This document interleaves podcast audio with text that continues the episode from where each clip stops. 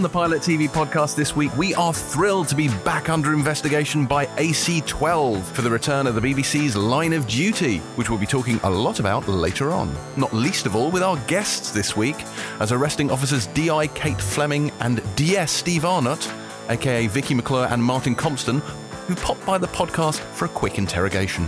Plus, we take a look at Amazon's serialized reimagining of 2011 movie Hannah, catch up with the always weird but never less than wonderful The Good Fight, and go full LFG instance no rogues for E4's online gaming sitcom Dead Pixels. I'm James Dyer, and welcome to the Pilot TV podcast, the show that refuses to look out of the window as this plane hurtles towards the maelstrom of a no deal Brexit and instead implores you to put on your headphones, close the shades, and focus all your attention on the in flight entertainment despite the imminent likelihood of a fiery death. Joining me this week is the usual pair of grounding influences, the yangs to my rambling yin, if you will. Back from her sabbatical to Trumpland, we are rejoined by Terri White this week, who I am officially banning from spending the first 10 minutes of this episode telling us that she's finally caught up with the Madeleine McCann documentary and has a lot to say about it because we did it last week. Hello, Terri. I'm going to do it anyway. I had no doubt. you can't box me in with your patriarchal rules. Hi, Oh, James. hello. I've missed you. Yeah, it wasn't the same having another. We had we were we were peak white man last week. We were channeling all the white male power in the universe to the fulcrum that was this podcast, and I think it was too much. Thank God my vagina has rejoined. Yes, yes. I will say, frame. Paul Paul spoke about sixty percent less about vaginas than you do on, on the average week. So that was that was an interesting change in tone. Well, you know, I'm back, as is vagina talk. Yes. So strap yourselves in, ladies and gents. Terri's vagina monologue will be following shortly. Uh, joining Terri and myself is the last part of our little podcasting trio, a man who, it turns out, and this is true, has his very own page on the IMDb. He has on this page 45 credits, Blimey. including such perennial hits as Doctor Who Confidential, Oh yeah. Strictly Come Dancing, It Takes Two, Yes. and a little thing called 40 Years of Fuck. Boyd, Whoa. is there something you need to tell us? Have you ever seen Strictly Come Dancing, James? I'm, I'm more concerned about 40 years of fuck, if I'm Forty Years of you. Fuck was a really fun uh, documentary on BBC Three, I think, about the history of the use of swearing in television. What finer subject can there be Okay, no, I'm down that? with that. Yeah. Apart from maybe Forty Years of Sea. Yeah. 40 Hang years on, I think I did that. Oh yeah, there you 40 go. years of fuck. Yeah, yeah, yeah. Yeah. fuck, All the bet best did. people did it. Yeah. All the best TV critics and p- media experts. Uh, Should we it's- say thanks to Paul Simper for sitting in for Terri for one week? Although Yes. it was a festival of middle class white men. It was, yeah. and I, you know, in- See, I see weird. what you're trying to do there, but you try to deflect because you know what's coming, don't you? You know that I'm going to bring up the fact that also on your IMDb page What? is Piers Morgan's life stories. Oh, hold on. Boyd. I know. Bef- That was before he became the monster he is now. Honest. Are you sure? Yes. What year was this? It was years ago, wasn't it? Does it say there? What year is it? I think it was. It was like the, the it was like the, the early noughties. yeah, it it was, was like a while series ago. one. It was a while. yeah, ago. and I was talking Yeah, about someone I yeah, knew. I yeah. think probably. David Interesting Lynch. though, you so you've played yourself in all of those. You also have an acting credit Oh yeah. for Rob Brydon's Annually Retentive in 2006. Yes. What, oh what did you God. play in that? I improvised the role of a TV critic. Did you? Yeah, was that a stretch? Yeah, it was a big stretch. Yeah, it was a whole discussion about five stars and four stars and stuff like that. It was quite good. yeah. Hang on. Nothing will beat you and shuffling some knickers in Gavin and Oh yeah, there's that as well. The yeah. knicker sniffing. Yes, Yeah. I remember Yeah, this. Yeah. I was also in Star Stories, and I played um, uh, Heather Mills's lawyer. Did you? Yeah, Wow. yeah. I don't even know if that's gig. on there. That is. Yeah. Uh, have you seen your IMDb page? No, Uh, you haven't. No. Are you aware that you have a personal quote on the page? Christ, what's it say? Well, well, funny you should ask, Boyd. I've got it here. It says Noel brackets Noel Edmonds is a ridiculous figure. he should stick to doing Deal or No Deal. He's very good at it. Almost everything he's ever said about life beyond Deal or No Deal or Noel's house party has been preposterous. I'm afraid. How weird to put that as a I quote I don't there. know why What's that's on going there. on? I don't That is understand. the only quote ascribed to you. Oh, I do sound a bit like Alan Partridge in that quote. Who has got a vendetta against Noel Yeah. Edmonds? Why yeah. did you say that? don't- I think it must have been talking about Noel Edmonds in some kind of media forum. Well, I mean, who knows? anyway, is this any better? Is this indulgence in my IMD any better than Terri going on about um, the McCann documentary? I don't think so. It's infinitely more entertaining. I'm just playing for time, so Wow. hopefully she'll forget that she has to do it. We would normally jump straight into to what we've been watching this week. However, this week, what we've been watching cunningly intersects with Make James Laugh, or as it has been officially redubbed by popular demand, Funny or Dire. That's its new name. Oh, Terri's rolling God. her eyes. No, no, this is happening. This is happening. It's now Funny or Dire. So, Funny or Dire this week, Boyd has upended this segment and demanded that I sit down and watch the last five minutes of last week's This Time with Alan Partridge, in which an Alan impersonator comes onto the show and sings a song about the IRA. Martin Brennan, Yes. Yeah. already a cult icon. He is, because everyone in the Empire office keeps walking around going, Who the hell is that? Who the hell is that? Who the hell is that? Terri is Terri's. Martin Brennan is from Jamaica, but that's weird, but fine. Uh, so, yeah, so I sat down and watched this, and, and Chris said to me afterwards, he said, he's not sure what's funnier, the clip itself or the image of me watching it, sort of stony faced, without Oh, reacting no. on any level. Chris, Chris, we should explain is Chris Hewitt from the Empire Office. Yes, Yes, Chris you should Hewitt. explain. Yes, Empire's very own Alan Partridge, Chris Hewitt. Um, yeah, so so so so I watched the last five minutes of this, yeah. and uh, yeah, Didn't get it. I did didn't you? really get it. No, What is wrong with you? I can't believe we've been going. I mean, what eight minutes, and I've already got into what the hell is wrong with you? it's an It early is call. The most brilliant bit of comedy on telly in years, and what bit didn't you get? I mean, it, I just no, it was fine. Like there was a It was fine. It was fine. You say that every week. By the way, we should rename it. It was fine. That's what you say about all the comedies in this No, it- segment. like, I, I, it's there was a song which was well written and and, and no, it's not, there's a song that was well written. music. That's brilliant. First of all, that is an, a proper actual song, I believe. Two rebel songs. Yes. We Is should it- say specifically. just specifically. So so is that a is that a song that was written for the show? No, I It's believe not. they're so, classic. so if I use that clip on the show, which I'd been planning to do, I'd then be violating Um, some I'd be PRS amazed issue. if there's any copyright on that, on Fine. that, but you should probably check. All right, well, I might drop that clip in so people can Yes. hear him saying, Who the hell is that? Who the hell is Is that? that? Oh, the hell is that? Yes. Ju- ju- It's going to be kind of German. I that don't know what's What the happening. hell is that? so just just to rein this in ever so slightly. So you two both thought this was absolutely hilarious. I right, so I've been waiting for this moment because I was lucky enough. You know, I like to see everything first. I do. I at the Edinburgh TV Festival last summer, Uh-huh. they had a special event with Steve Coogan talking about his career, and it ended with a preview of this series. And at this point, they just finished filming it, and he showed that clip. He knew what he was doing, and honestly, in this packed auditorium, I nearly coughed up a lung. I was practically pissing myself. It was unseemly the extent to which I was in hysterics. Hmm. To be fair, thankfully, most people were in the audience as well because they're not insane like you and they understand what brilliant comedy is. But I've been waiting for it to arrive because I knew it, as soon as you see it, it's like this is an iconic TV comedy moment, James. yes. I'm sure it is an iconic TV Isn't it, Terri? comedy It- moment. it- oh my god! Did it? Okay, but let's get let's get this down to the brass tacks of the issue. Did it or did it not make you laugh? Actual physical laughter.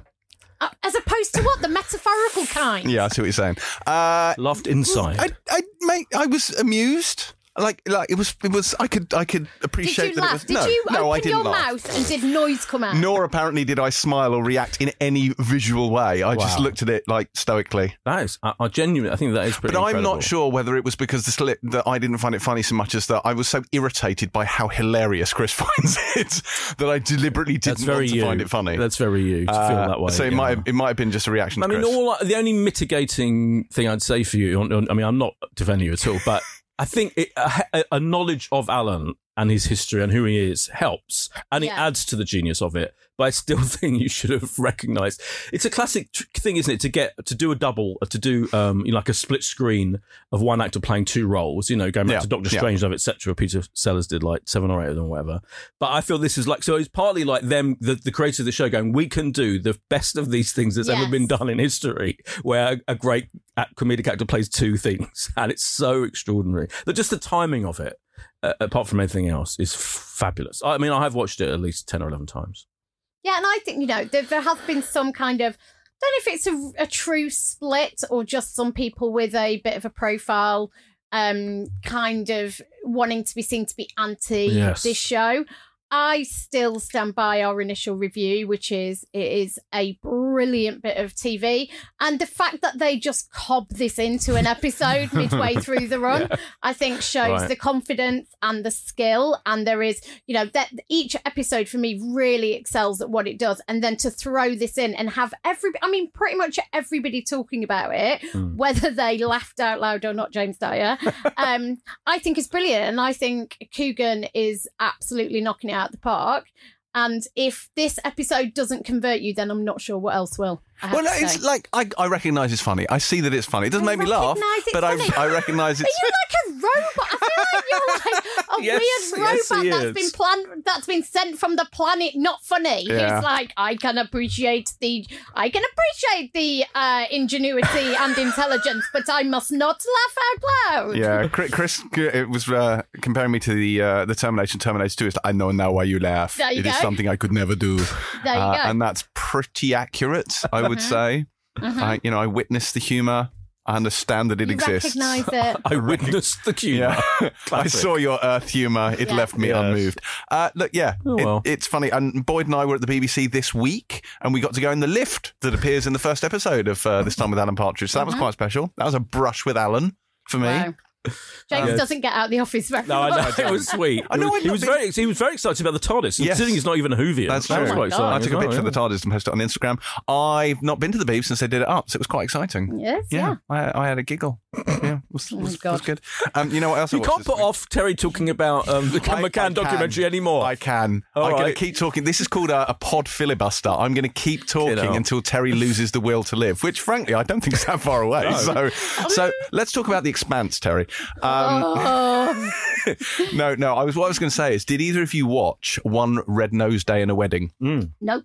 Which I did, was the yes. yeah, so the comic relief uh, Four Weddings and a Funeral uh, Yeah. follow up by Richard Curtis. Mm. I would say it wasn't very funny. No, that's, Um, that's so it probably wasn't in this time. It wasn't only you that wasn't laughing much out loud at it, but I did enjoy it despite that. It was weirdly, it was interesting because it was almost like not played. It was there was some laughs in it, there were some jokes in it, but it was like almost like a little comedy drama vignette. Wasn't it? Yeah. Lovely. It was lovely. It made me feel sweet. nice and warm inside. I have to say that, So- and I think that's probably what he was aiming for. yeah. Um, but it wasn't funny. So this is no. this is a gathering for the wedding Yeah. of uh, of Hugh Grant and uh, Andie MacDowell's character, uh, uh, their their, Their child in their it, which is. Lily James, Yes. and she's marrying Alicia Vikander, who is Yes. uh, Kristin Scott Thomas's daughter in it. Yeah. So it's all tied in together. It was star studded, and it was like a celebration Yeah. of same sex marriage. I saw the pictures. Right. They were beautiful. Yeah, it, look, it was That- it was a lovely thing to see. So But- I don't think it. What, what's the word you used? My my my issue with it is is is it didn't attempt to do anything, and I get it, it's comic relief, but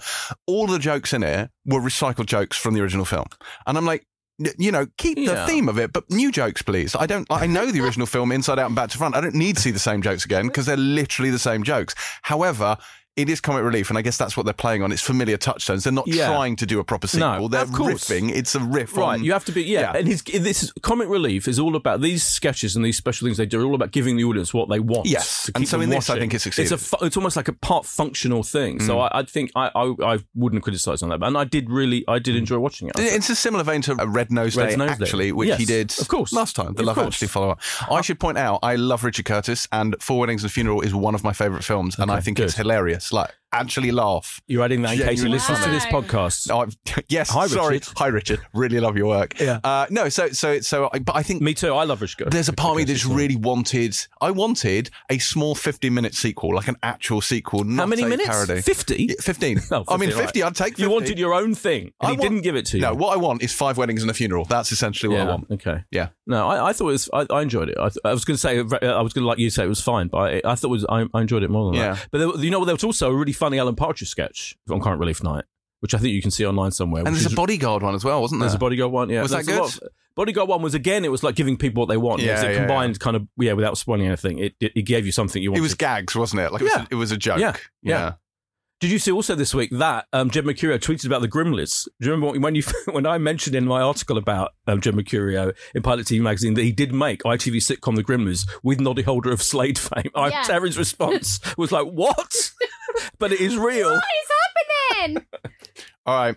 This this is uh, I realise that this is going to work for me. So this is what I'm going to do, Terri. I'm bringing up my stopwatch. I'm going to give you 60 seconds 60 to talk about Madeleine McCann. 60 seconds. You ready? Three, two, one, go.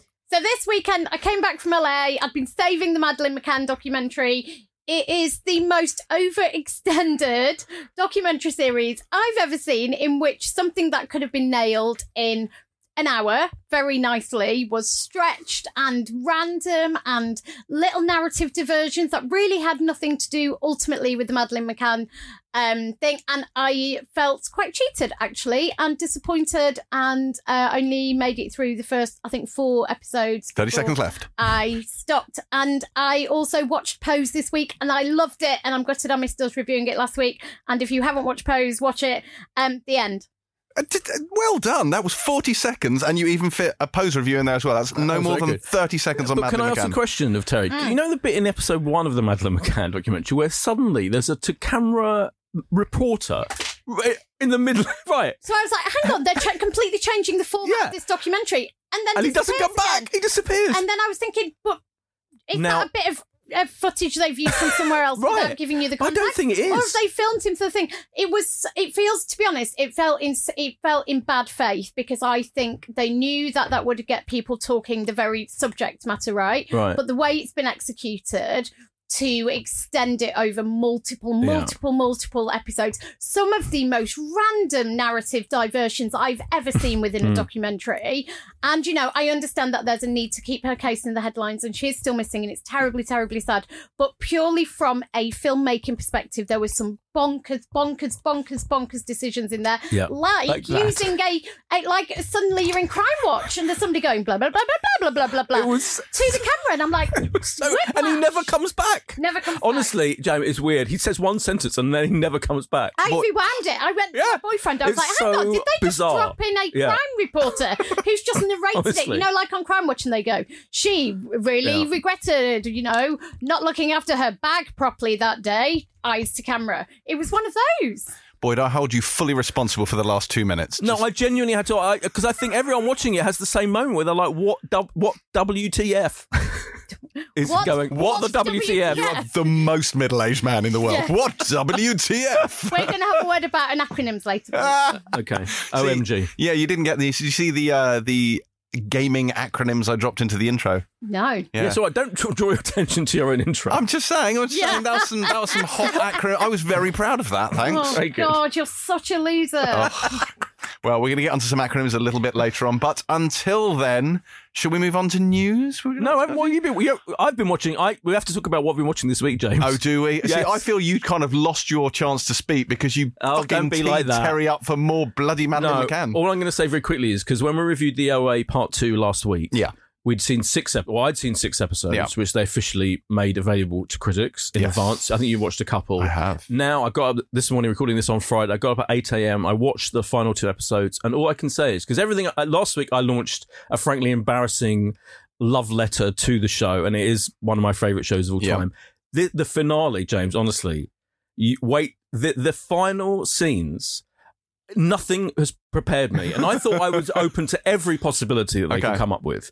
Nothing will prepare you or anyone who hasn't yet seen the final episode, honestly, for the ending. It is it is a fucking amazing, audacious piece of television. I think it's one of them, and I think now the whole show because there's all kinds of things that happen in part two throughout the episodes, but. With that ending now, and thinking about where does this take us, it's like now becomes one of the most incredible, bold things I've ever seen on TV. Without obviously discussing anything plot related, Yeah. is there a third season being developed? There has to be, absolutely has to be. In their so in their in their heads, there's like five seasons, I think. Right. Okay. So unless you know Netflix goes crazy, they have to give them Okay. the next three, four. I think they should just announce they're going. They're doing five seasons in one go. But you see the end, they can't stop it there. They have to carry on and tell us what Very the fuck is going on.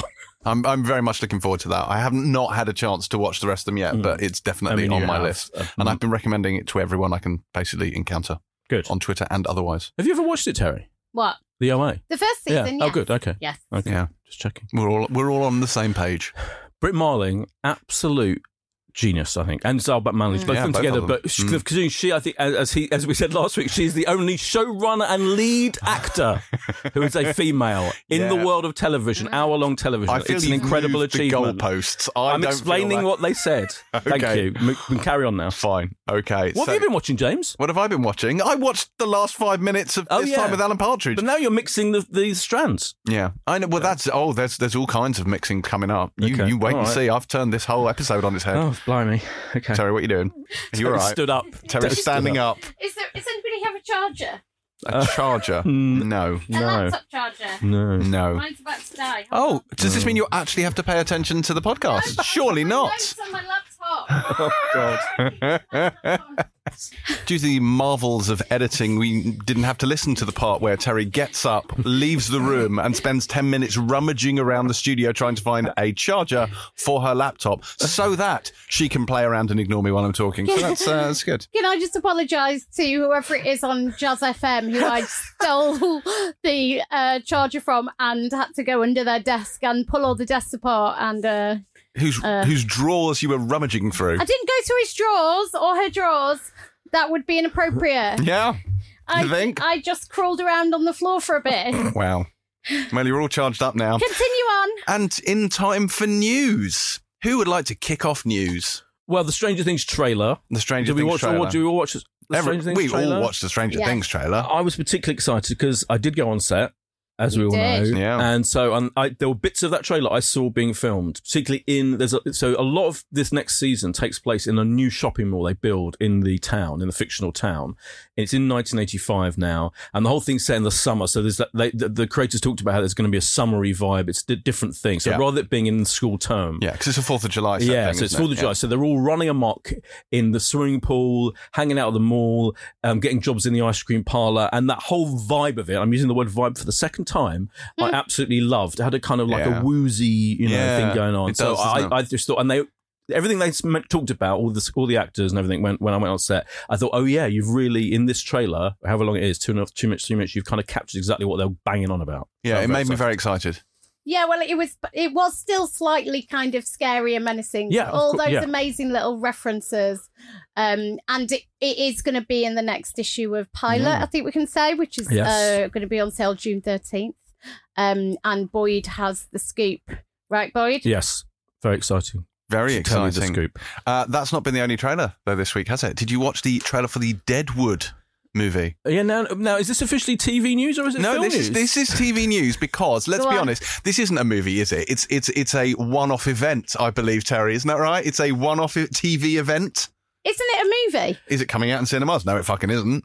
Well, if those are the rules, then we, you know, you, you and I are going to No, have a big is- old chat. this is- No, Yeah, I- I it's an ongoing debate. This is definitely in our wheelhouse because it's a continuation of a TV show and it's Well, happening on yeah, TV. And yeah. just because it's a one-off event, and I seem to recall Terri, you insisting we review something previously that was a one-off event, which I insisted was just a film, wasn't it? Brexit, the Uncivil War, that which was is not a film. It's a clearly a fucking it was film. not a film. It was a- not a film. It was a feature-length drama. What makes that a not film or makes Deadwood a film? Well, it's just you know, just uh, I don't know. I It's an open think- I question. That's why I brought it up. Apologies for bringing it up. Definitions can be twisted to fit whatever mood you two are in at any given time. but- Pretty Absolutely, much. categorically Yeah. true. Oh, Anyway, so the new uh, trailer for, for the Deadwood not movie one off drama TV televisual event thing happens, and that's very exciting. We see Seth, we see Al, we see. Oh, it looks very good. You just don't care at all, do you? No, but I'll tell you what I do care about Go on. the politician. Oh yeah. You see that oh, this happened God, yeah. just within the Yes. last couple of hours. So this is the Ryan Murphy Netflix show. It's been given a global premiere date, which is September 27th. And the poster they've put in the email that they sent out is amazing because it just lists basically Yeah. all the people in it, which, you know, when you're talking about Gwyneth Paltrow, Jessica Lange, Lucy Boynton, um, Lucy, no, Laura Dreyfuss, Theo Germaine. I mean, it is literally ridiculous. And Ben Platt, who is paying the lead part. So this is um, about a kid from Santa Barbara um, who is basically known since the age of seven that he's going to be the president of the United States. Um, it's got a little bit, when you see the um, poster, it's got a little bit of the election vibe. Hmm. I mean, Ryan Murphy kind of being given that level of cast and presumably budget on Netflix. I think is like very, very exciting. Yeah, Yeah, I'm down could with not that. be more excited. Yeah. Funny, pretty good it's meant stuff. to be a bit satire, bit Yeah. comedy, classic Ryan Murphy. I think it'll it's bound to be slick as anything. Um, James will never watch that show. Uh, just, Hold on. ju- Why- why, why wouldn't I watch it? James, have you what have you watched of Ryan Murphy's? American Horror Story. I mean, okay, let's be honest. I watched part of the first season and part, Part of the most first episode. Season. No, I watched. Yeah, okay. I watched the first episode of the first season, and I Well, watched. You uh, also watched Pose last week because you had to, well, you know, which you quite enjoyed, didn't you? In the end, Yes, Did yes, you watch it in so full? I- I, hope you watched it in I full. mean, oh most- Jesus Christ! I wasn't. Don't you don't even have to answer that truthfully. Just lie. yes, yes, I watched. It. Yes, it I all. diligently watched the whole thing because it was really important. Look, I will watch this. I like politics. The West Wing is my favourite ever TV show. Politics, I'm down with that stuff. But this is more kind of because it's about being um, a student body president and that campaign alongside this this knowledge that he will one be president of the United States. And I think it's bound to therefore explore all the stuff about So- coming of age and if he knows he's going to be president of the Yeah. United States, does that mean that there's a sci-fi time travel element? Because I I am don't on think board so. with yeah, that. yeah, yeah. and then a spaceship comes down. uh, that's the only Yeah. bit you. That's You're the only way of- to get you interested. You're thinking of Dead Zone, aren't you? The, Maybe. uh, me- yeah, Yeah, possibly. Uh, have you heard Miranda Richardson has joined the uh, Game of Thrones prequel? Oh, yeah. No, that's exciting. That's yeah. pretty exciting. Yeah, I thought that was going to be a costly news of one of your two favourite things that you bang on about every week. No, see, I was going to tell you that there's been a little bit of interest in Star Trek Discovery season three, in that two characters, one in particular, will not be returning for season three. But A, I'm not going to talk about it for two reasons. One, because it's just me banging on about Star Trek again, and two, it's a little bit of a spoiler, I think. So I'm not going to say who it is. But I'm very disappointed that, in particular, one of these characters will not be returning for season three because I thought that character was great. But anyway, yes, Miranda Richardson has joined the uh, the Jane Goldman written prequel to Game of Thrones, which we're calling The Long Night, perhaps incorrectly, and that, that's pretty good. I don't, no one knows who she's playing, so I can't tell you any more than that. But very exciting. James, let me ask you a question. Go for it. Have you heard of Stormzy? Yeah, uh, Stormzy is a popular rap artist. Mm, kind of. Anyway, he's a popular artist. He's going to make his acting, his TV acting debut in um, Malorie Blackman's Noughts and Crosses, which is a big BBC One YA young adult project adapted from her books. They're filming in South Africa. It's a huge, it's a big budget thing. It's like a kind of dystopian thing uh, dealing with racism and equality in society. It's going to be really good. And he is going to play a newspaper editor. In the series, and I think this is very exciting because Stormzy is an extremely charismatic and impressive individual, as I'm sure you know. Yes, and I thought you were about to say that he was joining another Game of Thrones spin off, and it was called A Stormzy of Swords. Oh Christ! Jesus. But that's Yeah, that's not Lay what's yourself happening. down. Yeah. Okay, no, that's good. I'm, I'm, you know, any point in a Stormzy. Um, Because you hadn't heard of Sleaford Mods last week. Do you, But- have but I you, know- Oh, are did you miss aware of it? Sleaford Mods Gate? Uh, no, I did see something about it on Yeah. social. What, what went Sleaford? Mods came. I can't even remember how they came up, but neither James nor No, Paul Simper, who's singing no. in for you, had heard Had of heard of Sleaford Mods. Sleaford In fact, they thought I was making it up. What? Yes. I have a Sleaford Mods T-shirt that I've you- almost yeah. certainly worn to the do. office. Of course you fucking I mean, do. there's no reason you would have heard about them because they're working class men talking about, you know, masculinity and kind of socio-economic deprivation. Right. So obviously, you, that's not something you're engaged with, I mean- James. Uh, no, all right, fine. Well, since you've brought this up, I shall I shall interrupt news to uh, take a moment to give a big old plug to two other podcasts you might enjoy listening to. First and foremost, the Empire podcast. I'm sure a lot of you listen to this already, but if you are looking for a podcast bringing you the latest movie news, reviews, and nonsense, then look no further, as you will never find a more wretched hive of scum and villainy. Uh, on the latest Empire podcast, we speak to Ralph Fiennes and Oleg Ivenko for The White Crow, and also Winston Duke for Jordan Peele's new horror Us, both of which are very good, one of which involves a lot of Russian. Um, and if you still have time in your playlist after that, then the latest episode of Q Presents the Making of is now available from wherever you source your podcasts. As ever, Q editor Ted Kessler sits down for a deep dive into the history of a popular beat combo or music act. Uh, as you recall, our expert discussion last week of the Sleaford mods. This week, this week, Ted is having a big old chinwag with someone else I'm intimately familiar with, uh, a chap called, let's see if I read this right, Jah Wobble. His name is Jah Wobble, and uh, I have absolutely Why- no idea. I- why are you saying Jah Wobble like you're um, Rowan Atkinson in a, in a Yes, yes, I was. That's thank you. See, that was a deliberate wobble. I was deliberately being Right. Blackadder when I did that. Yeah. So, uh, who is Jah Wobble, Terri? I mean, he's a legendary. He's Hang on. I have no idea. You've no idea who Jah Wobble is. But I'm more. I'm more. Um, I'm going to go Google Jah Wobble now. So you're happy to Sleaford mod splain to me, but I bring up Jah Wobble and it's absolutely fucking nothing. Jah. what I'm most upset about is you go. "Mm, mm, mm, Jah Wobble. Come on, who's Jah Wobble then? Jah Wobble is. Uh, he played bass in Public Image well, Limited for a start. oh, I mean, you know. In what? Public, Public Image, Image. Limited. What the fuck which is was, that? Oh no, John Lydon's You've band heard of after the Public Sex Image. John Pistols. Lydon. Oh, John Lighton. As may be clear, Oh. I am not a professional music journalist, nor someone who knows anything about music. So I think it's all I quite don't, clear. I don't know your Jah Wobble, but apparently Jah Wobble is brilliant. And if you enjoy a bit of wobble, I highly recommend you download the new uh, installment of Q Presents the Making of, where he wobbles on for quite some time. Weirdly, your plugs of um, fellow um, uh, podcasts is turning to be one of the weirdest segments on the whole thing. Yes. Um, uh, can I wrap up news with, with something, James? Do I have your permission? You, you have permission to do a new story, but it will not be the wrapping up of news. Oh. We've only we've been going for forty five minutes, Yes. by the way, and we have like this is classic James. We're going to spend an hour talking about some news that nobody really cares about. We're then going to spend like eight minutes reviewing the actual shows. With and 45 then, minutes, 15 of which you spent rummaging around the building looking for a fucking charger. Well, um, I I will hold my thoughts until it's time for the end of news because it it goes at the end of news. Oh, All right, shall I, shall I rattle through news then? Um, All are we still? I mean, what the fuck? It's four forty six. American Gods has been renewed for a third season with a new showrunner, but since we've all pretty much agreed that we're no longer watching it, it doesn't really matter. Charming. Uh, Amazon's Dark Tower pilot has cast a couple of people, and that's good, and I want to see it, but let's move on. Uh, there's a, a Tom Ripley series is coming to TV, which is which is good if you're into the uh, into the, the, the books by Patricia Highsmith, but I can tell by your faces neither of you are, so let's move on. Uh, It's more the way you're rattling through news. Is a bit. It feels a bit like you know. Can I say I'm massively enjoying this? Can we do this every week? Well, you're going to regret that because the next and the most important piece of news this week is Farscape is coming to Amazon Prime. Mm. No, no, Farscape has come to Amazon Prime in HD. It is there. This is incredibly exciting. Beginning earlier this week, the groundbreaking sci-fi series Farscape is available in glorious high definition in the US, the UK, Canada, Australia, and New Zealand, and the Nordics as well, apparently, on Amazon Prime. All four seasons, plus the Emmy nominated miniseries finale, newly remastered in HD. Oh my God.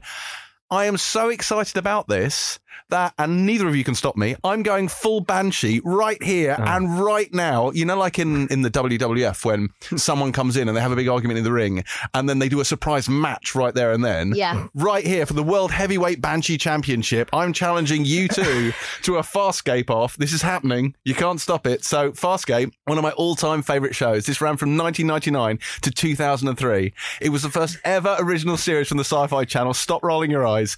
It aired on BBC Two over here and actually was maddeningly bumped every time a sporting event was on, which used to drive me insane. So, shh, shh. It is probably best known for the fact that A, it was made in Australia and thus almost all the aliens have Aussie accents, and B, it was produced in association with the Jim Henson Company. So it features more than its fair share of Muppets, uh, which some people mean they don't take it seriously, and they should because. Right. The basic setup here is that John Crichton, played brilliantly by Ben Browder, is an astronaut who is sucked into a wormhole during a test flight and ends up, stop yawning, stop it, on the other side of the galaxy where he joins a ragtag crew of fugitives aboard a living ship called Moya and is pursued by an authoritarian race of warmongers called, ironically, the Peacekeepers. Now, what makes Farscape brilliant, though, though, wait, is twofold. Twofold. God. First, the screen chemistry between uh, Ben Browder and Claudia Black, who played Officer Aeryn Sun uh, of Peacekeeper Renegade, is incredible. So much so that when Farscape ended, both of them hopped ship and joined the cast of Stargate SG-1 so they could continue to sizzle on screen. So there you go, hot fact for you there. But but also, this is a show that had a complete disregard for like for no, don't stop it. Listen, this is very important. It had a complete disregard for like for for, for convention, for orthodoxy, for and it had this willingness to be incredibly bold and do insane things for a sci-fi show. Now, this is a show that would veer from like uh like hard hitting emotional episodes. It had like um to, to insanity. So it had a villain, but there was also a comedy reflection of the villain that existed solely in the hero's mind. This is true. And they called him Harvey after the rabbit. Absolutely true. There was an animated episode. Uh, you know, they used to come. I cover. feel like I'm watching I know. In real time. Look, okay, so I feel like I've come out of my body and I'm watching this from the ceiling. you know, like during yeah. a traumatic like I road will not be traffic derailed. accident. Yeah, I or know. this is a show. This is a show God. that to because there was a will they won't they between the two main characters to fully explore that. They Uh-huh. cloned the main character, had one clone cop off with the love interest, Oh my then God. killed the fucker, and then so she was bereaved, and then put her back with the other clone who never got to get together with her, and it was like, oh my god, Oh my god. oh my god. Oh my god. It's one of the most insane things I've I ever can't seen. believe you banned Terri from talking about um, the McCann documentary, and this is the, your response. is Yes. a 15 minute Farscape monologue about Farscape. is one of Oh the most magnificent God. science fiction shows ever made. It got cancelled. Terri's like, thank fuck for Oh, that. good. After season four ended on a massive cliffhanger, uh, and it had me up in arms. Like there was a massive fan Oh, outcry. But no. Rockne O'Bannon did not give up. They were able to conclude the show. oh my god. Great It's a two-part miniseries called The Peacekeeper Wars, which is also available now. Now, all of Farscape is available on Amazon Prime for zero pounds and in HD to boot. What's it called? Fire escape. no, it is not Fire Escape. That is great. Farscape. It is called Farscape. Fire, fire escape. Yes. I really want to see the new reboot, like Fire Escape. Fire Escape There's a universe in a Amazon Fire Prime Escape. in HD. However, if you don't have Amazon Prime, you can pick it up uh, for about actually 40 quid, not 50p. It's quite expensive, but it is still worth it, and I implore you to watch it. Word to the wise boy, word to the wise boy. If you're going to watch this, which I know you are, stick with it until Crichton changes into his leather trousers. Because that's Isn't Kryten in Red Dwarf? That's a different Crichton. Okay. This is John Crichton. Now, When he starts wearing leather trousers, that's the turning point. So you know, oh, Boyd, you'll know. In Deep Space Nine, when when Avery Brooks shaved his head and grew a beard, that was the sign that it had really Mm. gone up a notch. In this, when John Crichton starts wearing leather trousers, red leather trousers. that's when it when it kicks Uh, into can, I- gear. can I ask this question? Is this whole thing news? Is this all? So this is all comes from the fact that Farscape is on Amazon Prime. Yeah. Is that it? It's not even like a reboot or a new No. series or anything. Well, funnily enough, it's also 20 years of Uh-huh. Farscape this year. It's very exciting. no, you cannot write a feature on it in Pilot TV magazine. What? Do you know what? Do you know what? I'm literally pitching that to you on Monday. What is Yeah, happening? well, I mean, it- we, we could have this meeting in Are we still- advance. Are we, st- are we still recording the pilot I don't podcast? know. Have we slipped into an alternate We've been dimension? the alternate dimension where Firescape is. Fire Uh, escape! Farscape, Fire Amazon Prime, escape! Frelling watch it. That's all I'm saying. Right, that's it. I'm done with news. Slimy. Terri, what was yours? I'm just trying to collect myself after that frankly extraordinary out of body experience. right. Are we really doing Banshee now? Is that what, you, is that what you're saying? Fuck doing No, no. Banshee now. That was my banshee. You can do yours later, but I have I oh, moved yeah. my banshee up You- and you- dropped it in, like, like a mic drop, like a like a banshee Well, mic drop. like a mic drop, but not a mic drop. You've drop. clearly never been responsible for an actual mic drop if you think that's what a mic drop Yeah. is. It's the opposite of a mic Yeah. drop. I would- That's a I- mic long caress No. and stare at it, I'm- hoping that something interesting Condensing happens. microphones, Boyd, are very expensive and they're actually quite delicate. So if you drop them, really, it's just not a good idea. God, you are literally the worst. Right. So, um, oh, I'm going to mention something serious now. So, um, I wanted to mention a fundraising campaign that is really close to all of us sat in this studio right now. Lauren Hollyoak is the publisher of Grazia, which is one of um, the magazines owned by the same company as us, Bauer Media. Um, she is a remarkable human being, as is her husband. Unfortunately, he was diagnosed with stage four cancer um, last year, actually, the same week she went off on maternity leave. So they've been dealing with a huge amount. Um, his life expectancy was severely limited because of um, kind of how ill he was and a genetic mutation. But the doctors have given them this little ray of hope in terms of some treatment. Very, very expensive. Um, and they are asking for fundraising help, which is why I mention it today. It is a GoFundMe page, which is gofundme.com forward slash team hyphen monk. If there is anything at all you can contribute. If not, then please, if you could just share the page, it would mean an awful lot to Lauren and to all of us here at um, Pilot TV. And you'll have this. Is this available on your Twitter if people This need is to on my it? Twitter, and the link is in the bio of my Instagram page, which is Terri L. White as well. Before we press on with this week's reviews, we have a guest of our own this week. Uh, two of them, in fact. Jed Mercurio's Line of Duty makes its triumphant return to our screens this week. And to celebrate that fact, Boyd went on a pilgrimage to the BBC and sat down with Vicky McClure and Martin Compston to talk about the new series, where the show goes from here, and give you the inside track on the Line of Duty cast WhatsApp group, which is codenamed Shalamandra. Have a listen. Welcome, Vicky McClure and Martin Compston to the Pilot TV podcast. How are you doing? Really good, yeah. How's yourself? I'm very well, thank you, Martin. Um, series five of Line of Duty. First of all, congratulations on the opening episode, um, which I've seen and is extraordinary as ever.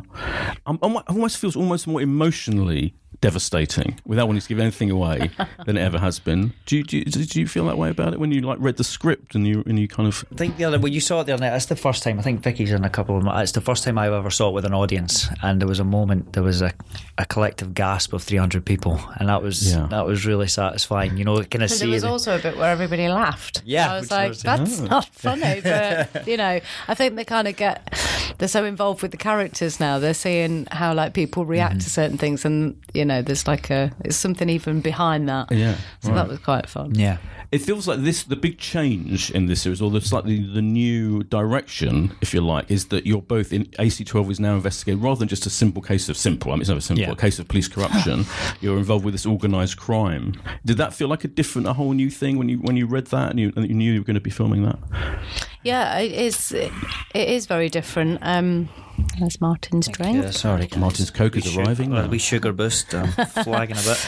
Um, yeah, it is slightly different. I mean, we're all, you know. It, oh God, I have to be so careful. It's hard, isn't it? It is hard, but um, yeah, we're always going to be policing the police, and that's what AC12 does. So there's always going to be that element of it. But with Stephen Graham's character and that side of the story, um, you know, they're criminals, and so it's a very different feel to what we usually do, where we have, you know, we're straight in with an officer Yeah. um, of whatever rank. So Like the, just in, with that, as Vicky's saying, as we're going straight off the crimp, the danger levels are definitely upped. There's definitely a fear of something bad can happen to one of us this year, um, just because of the places we're going. And uh, by far, I mean, Stephen himself is just a powerhouse as, as an actor, and the whole set lifts when he's on, not just the actors but the crew, because he, he just sets such high standards.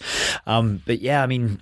It feels like we're kind of going full throttle this year. You know, I I think uh, three's three's my favourite series um, to film, and I think I'm I'm proud of them all. But I think three was three was a culmination of the sort of the Caddy storyline, and I feel like we're back to that with five, in that we've got this new case and this amazing new character, but we're it feels like we're coming to the climax of this uh, balaclava sort of thing that's Yeah. been going on. and who is H? Yes, that's still That's the big the big quest. extraordinary number when you think about it of senior level police who've got H. In their oh, know it's just a there? coincidence, Yeah. right? Isn't it? Isn't it, isn't it true that your middle name, your character's middle name is a, is got a name? No, is that true? or Is that a rumor?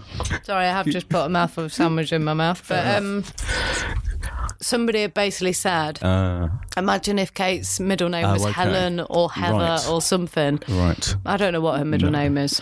Times I'm not even sure Jed knows who it is at times.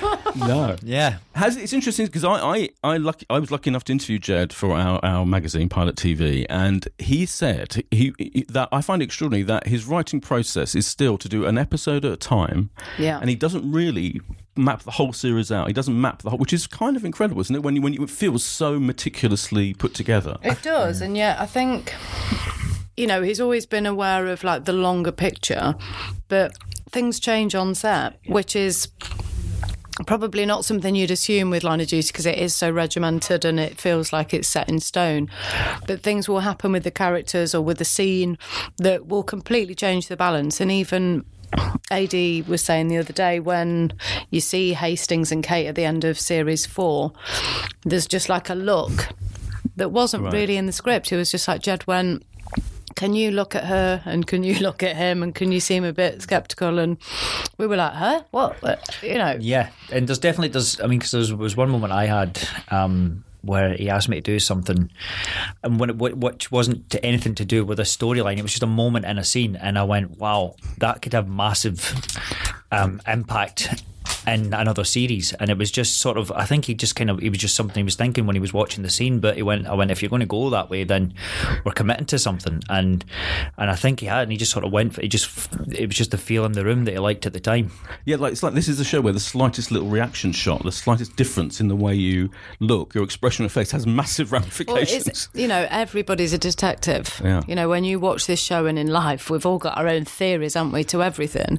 So, saying like the interrogation scenes when there's very little to hide. So, you could be watching it and listening to just us explaining code numbers and evidence and all that kind of stuff. But that person drinks at a certain point, you'll go guilty, or they've touched their ear, or they've done something where you kind of go, oh, maybe that means. So you're looking for the tiniest details. Mm-hmm. Sometimes they mean nothing, and sometimes you've, yeah, they do mean something. He's the absolute master at that stuff of, of playing an audience because, again, with that stuff, I, I think that wasn't like a thing in the script. I, I genuinely think that was so we're going to finish this series, but we kind of want to leave them hanging. Adrian, mm. why don't you give Vicky a bit of look so it might look like dodgy, but it might mean absolutely nothing when we get there. I mean, I think it's safe to say that we, we go into Hastings' um, personal life a, a fair bit in this one, uh, and he's been extremely looked uh, well looked at. But I think at the time, I don't think it was a big deal to us, and it became a massive, massive thing that he might be bent just off that look. yeah, And it's the process of from Jed's head to script to onset to the edit. Now, I've watched Line of Duty from the start going, that wasn't in that order mm. on paper. And mm. then all of a sudden they get into the edit and they start moving things that didn't sort of sit there originally. Yeah.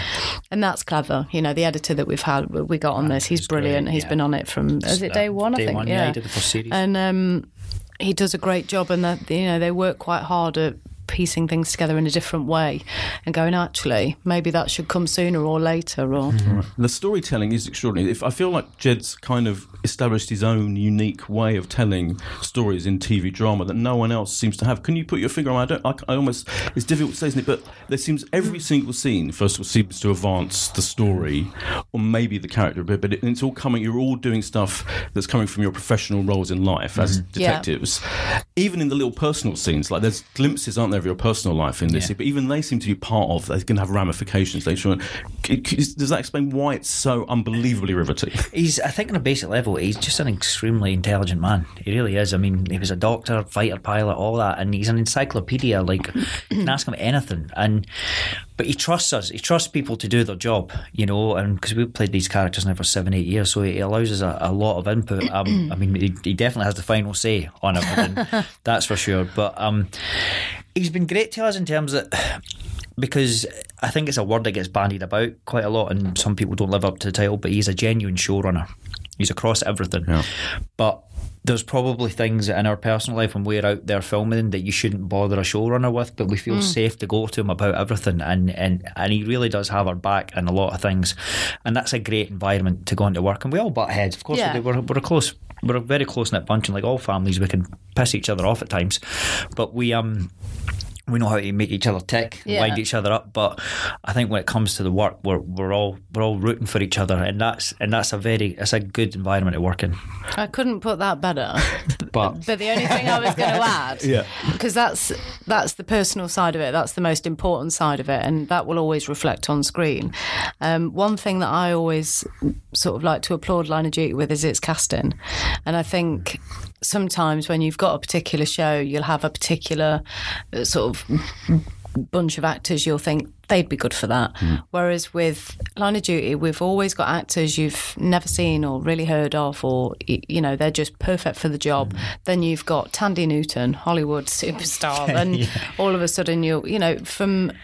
Uh, I just think they're very clever with it, and I know that Jed's always keen to make sure that is completely right and that every role is well cast. And I, I think they are, even from you know Neil Morrissey in the first series. you go, that's brilliant. Like, it's not obvious. Yeah, I asked him about it, if he's, there was a type of actor he, he likes to cast, and he, without flinching, he said not posh, Well, there you go. and he said that particularly you two as not not Particularly not, us two, I'm not. with all the respect in the Yeah. world. Like he said, that you didn't have you know not drama drama school background and you kind of have an authenticity that he absolutely relies on. Do you recognise that as being important? I think as well. I think with that come sort of kind of had to fight to where we are, but nobody kind of gave us a head start. I think we kind of bring a really strong work ethic, and I think Jed responds to that. I think you need to be on your game on this because the dialogue is so challenging, and I think it's only happened a couple of times when people maybe come in not as prepared and they quickly find out you need to get on it because it's a very work wise. I mean, obviously, personally, I said we're rooting for each other, but it can be an unforgiving set in terms of you need to be on your stuff because it's TV, it moves quick,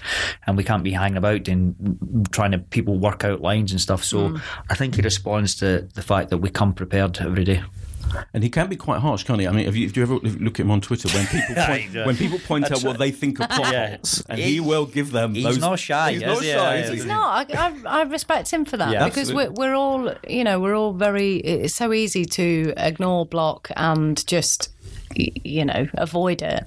And I have a lot of respect for Jed because not only does he one have the balls to put his point across, he puts it across very well. Yeah, so you know, he explains himself and you know, we've all watched the sort of banter that he's had on there, and you kind of go, well, he's not going to stop until he's made his point. Yeah. And um, you know, I always like to have the last word, so I appreciate that. There's also that element. I think. I think you get to a point where you just let stuff go. Maybe because there's times I've read sort of articles and you're like, "That's not what I said," but you just kind of go and go. Jed's not like that. Jed will be on it right away and he'll do it publicly to say that's specific. Even if it's sometimes it's something quite mundane. You know what I mean? But he wants. Uh, he's got very high standards and he expects if you're working with him in any capacity, he expects you to meet those standards. Those interrogation scenes. Do you have a technique for learning that density of dialogue? I mean, not only just how long they can be, but just there's jargon. There's it- it- Yeah. I mean, how do you how do you do it? Well, I was saying the other day, which I hadn't thought about really, but given that we're so far now, you know, seven years in or whatever it is, when you start and the minute you read the the scripts, you go right. There's a new code number. There's a new operation name. There's a new you know mm. code that we will constantly refer to for the next four months. So very quickly, those things just you know become a little bit easier to relate to and learn. But me and Martin actually have an app called Line Learner, which I always like to give a little bit of a plug because I think it's really, really helpful because we all live next door to each other and we help each other and we run dialogue constantly. But if Martin's off and Aid is off or if they're at work or whatever, I still need to run my dialogue and it's so easy to whack And I don't into think a lot that. of actors know about No, this it's thing. brilliant. And basically, what you do is you can record your script, so you say it and just say your lines in the accent, and then that will take out the spaces, so you can say your line, and then your line, the other person's line, will come back to you in a mm-hmm. different voice.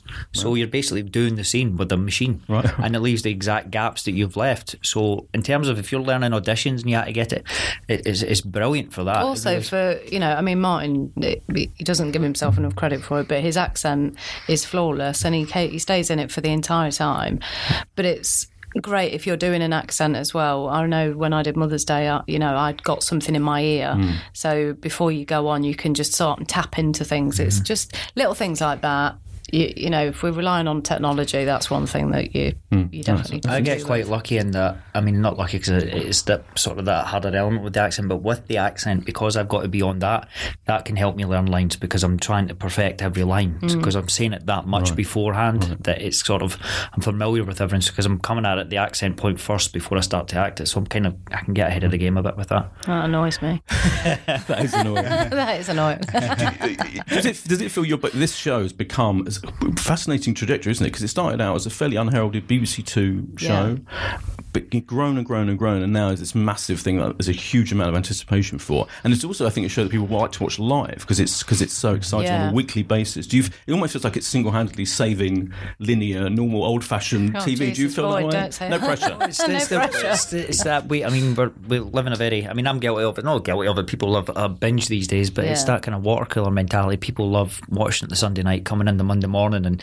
as Vicky says, everybody's a detective. And one of my one of my favourite things is the theories people send you. Some of them are spot on. Some of them are a bit wild, like the old H Kate. But there is some that are that are really bang on. I mean, there was ones even to to figure out the uh, the transmission date.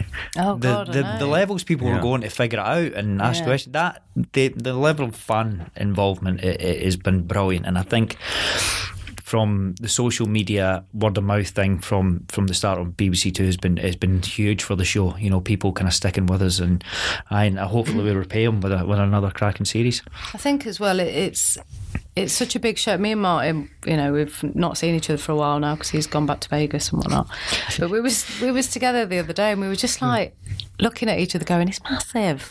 like, and actually, only me, Martin, and Adi being that we've been in it from the start and we have lived and breathed it from the very get go. Mm-hmm. I think because we go back every year, we shoot it and we shoot it just like we shot it last time. We mm-hmm. just keep wanting to give it more. We knuckle down, we have a great time, and we don't think, oh my God, it's line of duty. We just go, mm-hmm. we love the show. I think it's important we keep doing that mm-hmm. and not being too conscious of like, you know, holding this incredible mm. show together like that because. It, you know, don't- we're not. Yeah, I think one of the things that really surprises me is uh, because we're we're the constant sort of in it. But when you when I'm, you're reading about other uh, the brilliant actors we've had, their line of duties, whoever. I mean, like I was reading something.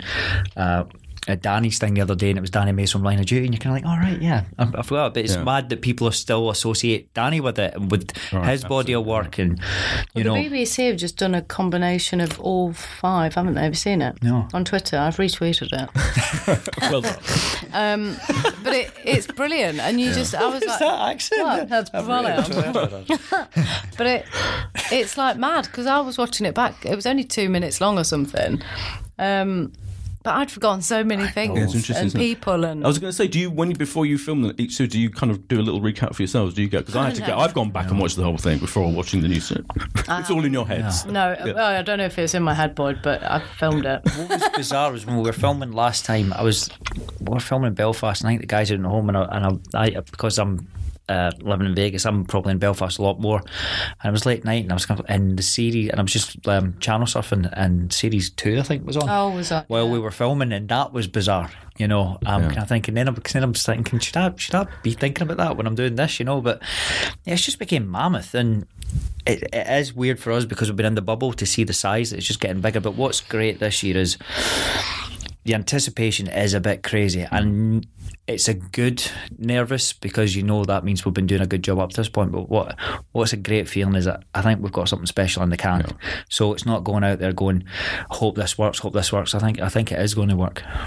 You do live in Vegas, you said. Is, is Line of Duty big in Vegas? Is there a Uh, you know what? It was it got but. It was on Hulu out there, Right. Um, so I it was fun. the weirdest one. I was in LA and I was walking the dog, and this guy kind of just freaked out when he walked past me, and I think he must have just been binging it or something. And I don't think he could compute in his head that the guy he was watching on TV was walking down the street in America.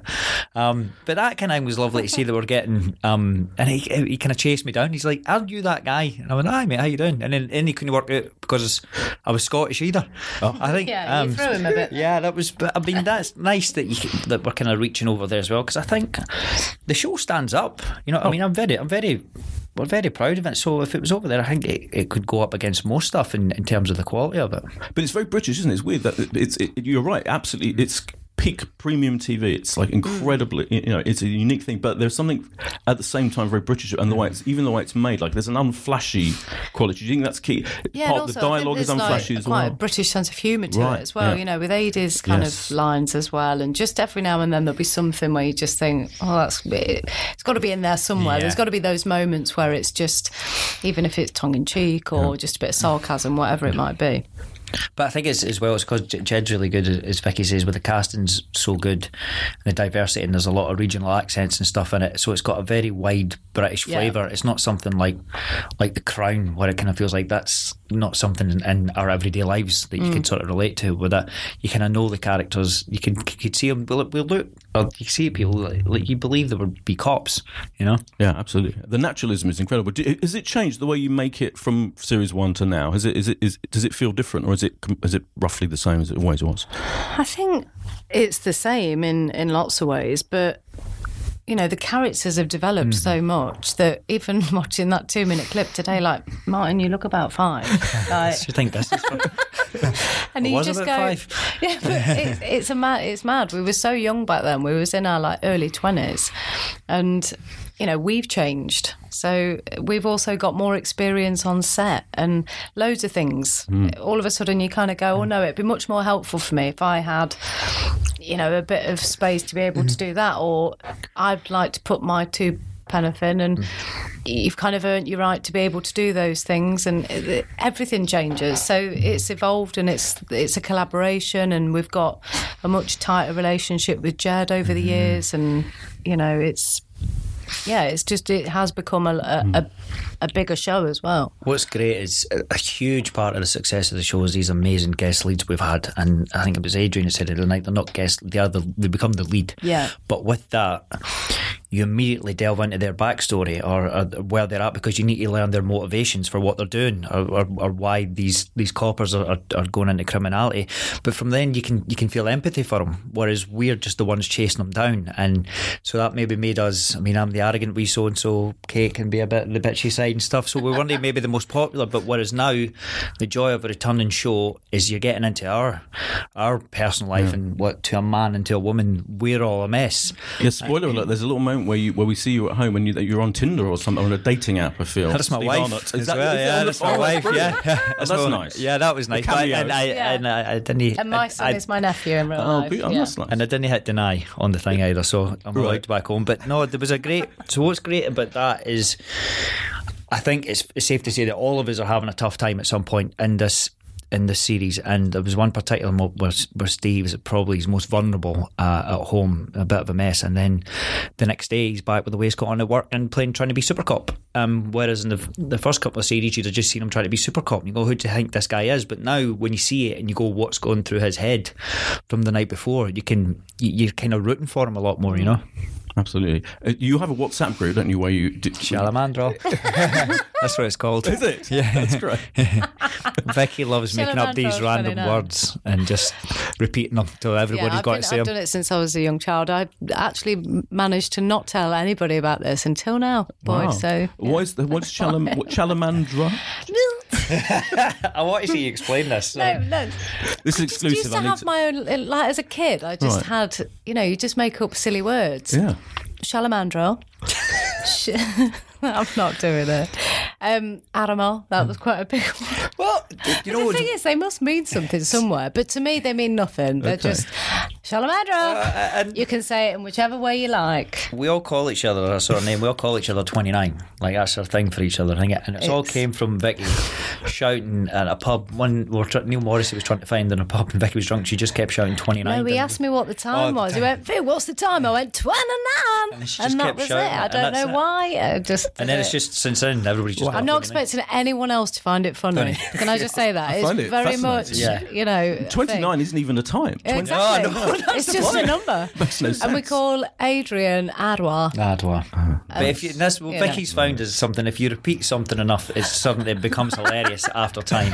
Can I just, is it just cast? Is it just cast actors in the in the group, or is or is, is um, Jed in the group? We've got two groups. We've got ah, okay. uh, one just me, you, and AD, and then one me, Right. Martin, AD, and Jed. Because I was going to ask when, like, a particularly. I mean, there are moments, plot twists in the history of the show that have been extraordinary moments. You know, Yeah. where where everyone's open mouth watching it. Yeah. Do you? Do you communicate that, about those moments when you read them in scripts and on the WhatsApp group? You're like, oh my god, have you seen page seventy nine? Yeah, well, I did it to Martin when I when I'd read um, the episode where he gets chucked o- over the banister, Yeah. and I thought, oh my god, he's. I don't even know if I got the next script with me, so I genuinely didn't know if he did die. So I like rang him going, "Have you read it?" And he was like, "No," and I was like, "Oh." That's what she did. I and I had to go. Am I dead? And I was like, I, I genuinely didn't know. don't know. Blimey.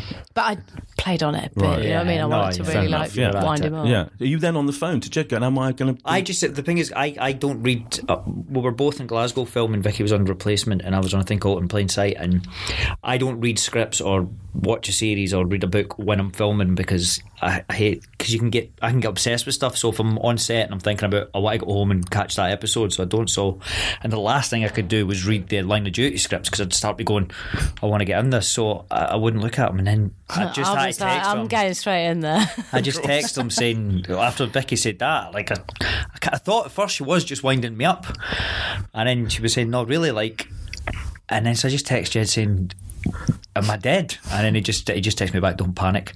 That was it. nice. But at the same time, I still couldn't get my head around it because I didn't know whether he didn't tell me.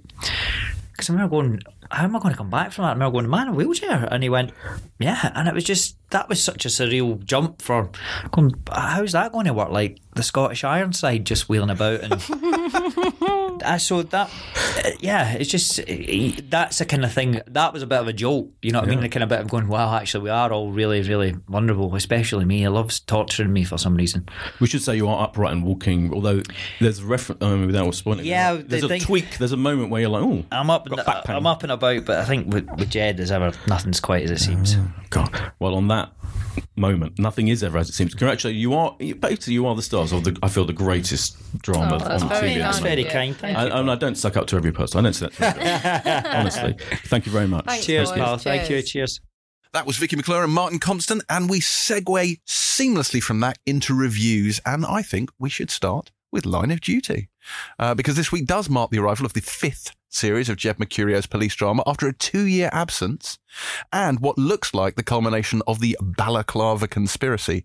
Uh, for anyone who doesn't know, this is a series that began its life on BBC Two in 2012 before becoming the channel's best-performing drama. I think I'm right in saying, Boyd. Yes. Yes, and it hopped to BBC One for its fourth series in 2016 and is not only the best drama on British telly, but one of the best dramas on air at the moment, full stop. This fifth series sees Stephen Graham as the main guest star, following in the footsteps of the likes of Lenny James, Keeley Hawes, and Thandie Newton. And the first episode, which airs this Sunday, and that's frankly all the Beavers let us see so far, is an absolute stormer. I absolutely loved this first episode. Mm. Um, it has everything you kind of expect from Line of Duty. So there's and and we should just say at the top that we are not allowed to talk about pretty much anything. Boyd gave Yes. us a long list. There is a list provided by the BBC of Yeah. shit we cannot mention, which involves basically anything to do with this episode. And one thing in particular I wanted to mention is like Line of Duty, anyone who watched it, it's quite jargon heavy in a good mm. way because it, it really helps the immersion into that world. But there's one particular line that Martin Compston utters which had me I had to stop it. I was laughing so hard because it was just it was so jargon heavy and it was so impenetrable. But unfortunately, it involves a plot point that we're banned from discussing. We are. So I can't actually say it on air, but it was funny. but and, and there are, there are a couple of those moments. But I think it we can safely say it starts with a crime. Um, It does. which, which is the crime that takes us back within AC12, right? Yeah. And um, it is straight into the action as you'd expect Line of Duty to do. Um, you are right in the thick of it from the get go. Obviously, um, Kate Fleming has been promoted. I think that's Yeah, she's a DI right? now. She's DI. Um, everybody's kind of back, but things the dynamic has shifted, and this crime is going to be and is the thing that introduces Stephen Graham. Yep. So um, he is involved in that. We can't really say anymore. Um, I, as James knows and often rolls his eyes, I am obsessed with Stephen Graham. I think he is um, one of this country's finest dramatic actors. Really is. And you know what I wanted to say about that? Is like, you know, like you see him in this, like he has a real sort of sinister physical for a little guy let's be honest he has a really sinister physical presence in this Yes. which is a million miles away from for example remember in save me Yes. with lenny james where he's so almost small and cowed and non-threatening yeah. and in this i mean you scare the shit out of me There is a there are a couple of moments, and uh, he plays his, a lot of his scenes opposite Lisa McQueen, played by Rish- is it Rishenda Yes. Sandall, Yes. and their chemistry is amazing. But I have to say, he does that thing that you're talking about, James, which his his tone and his mood and his physicality spins on a Mm. tuppence because he actually I shouldn't say tuppence because that's what my nana used to call vaginas, but I mean. like, I mean, only you and your nana would be was gonna thinking of that. Yeah, I think it's fine. absolutely fine as long as your nana isn't listening she died, so no. God. Spins, spins on a ten pence piece, right? So he there is one shot in particular where he he's he moves to threaten and it's all in Mm. his eyes. He does menace like nobody else, but he also he's a very complex actor, and I think his character, without kind of uh saying any more, is gonna the complexity within his character. I'm really fascinated to see. It's full of action, full of. Tw- I mean, there's a at least two fairly major twists in the first episode. They're planting seeds for who can you really trust? There's some growing questions around Ted. Please don't do that to us, John McCreary. We can't cope with it. it was everything I wanted from a new line of duty, Yeah. and I was gripped from the first minute. It goes out on a bigger bang as it comes in on, and it was a fully satisfying piece of hour-long television. There's a part of me that's always like when people bang on about Bodyguard. Oh, it's the most successful thing. It's like, and Bodyguard is great, but Line of Duty is incredible. Well, they have people got annoyed because uh, the BBC has trailed this new series of saying from the makers of Bodyguard. But the reason for that is obviously Line of this is the fifth series. Line of Duty Yeah. has been going for a long time Yeah. and is Jed Mercurio's masterpiece, I do think. But it's fair enough because Bodyguard is the most watched drama in history. so I mean that is the thing that people know and people Yeah. are obsessed. So I, I, it's, they've now put this show in that slot in the Sunday night 9 p.m. BBC One slot, and I think it is going to be absolutely massive, even more massive. They've got ten and a half million people watch the finale of season series four. I think this is going to be Yeah. up there with Bodyguard, and it's so uh, it is incredible, isn't it? His Jed Mercurio's storytelling and writing and technique is so finely honed now Mm. That he's so confident in his in everything that happens is massively important. Yeah. Every look, Yeah. every reaction shot, every ju- it's extraordinary, and so There are you a couple have of to. those. Sorry to interrupt, Yeah. but do, there's a couple of those across the office. Right, exactly. That's what I'm thinking the- of. Yeah, yeah, that was so significant. Yeah. Not Yeah. a word is No. said. Yeah. No Yeah. dialogue. Exactly.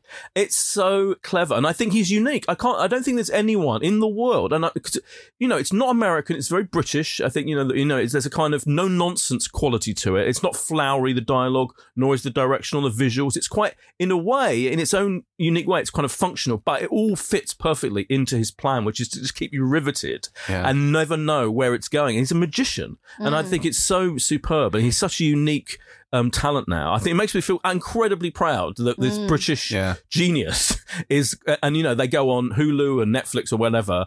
But I think everyone now is like the whole world is waiting for this series to play out, and it's fucking brilliant. And it doesn't disappoint. Like it's twisty. It's and it's also really funny. Like Adrian Dunbar is like a is, is a deadpan masterpiece. Yeah. Like he's just genius in this.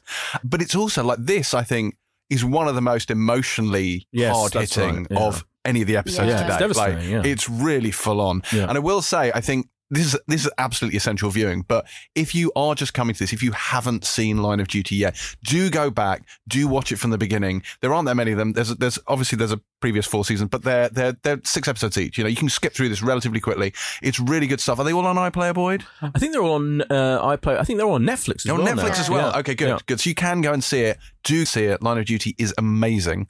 And there are moments which are actually about subtlety. Because I know what you're saying. He's very um, to the point, and there's none of that kind of. Um, he doesn't dance around anything. He doesn't go for metaphor when he can just go with kind of Mm. a directness. But there are kind of seeds of of.